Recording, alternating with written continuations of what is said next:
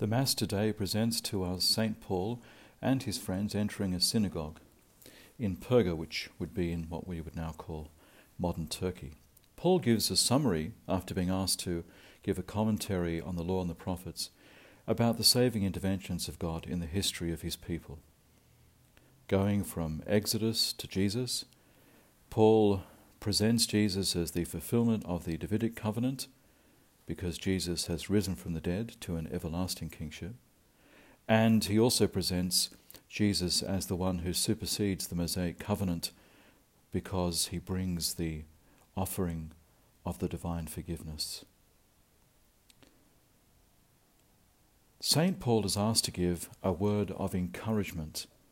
The word in the Greek is related to the sense of exhorting or comforting or making an exhortation or performing an act of comfort. For example, in the letter to the Philemon, Paul talks about the kindness of Philemon as something that brings comfort to him.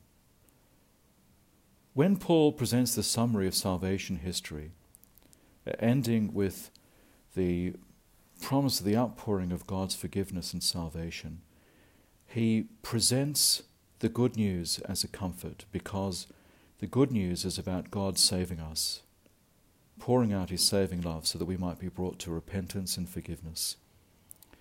He gives a word of encouragement, of help that is not an admonition that is sharp or polemical or critical.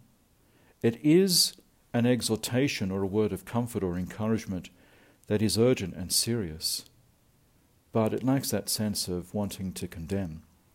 Rather, there's a consistent and a systematic exposition of the truth of God's saving love for us, so that people may reflect upon it and be moved in their hearts to respond to God.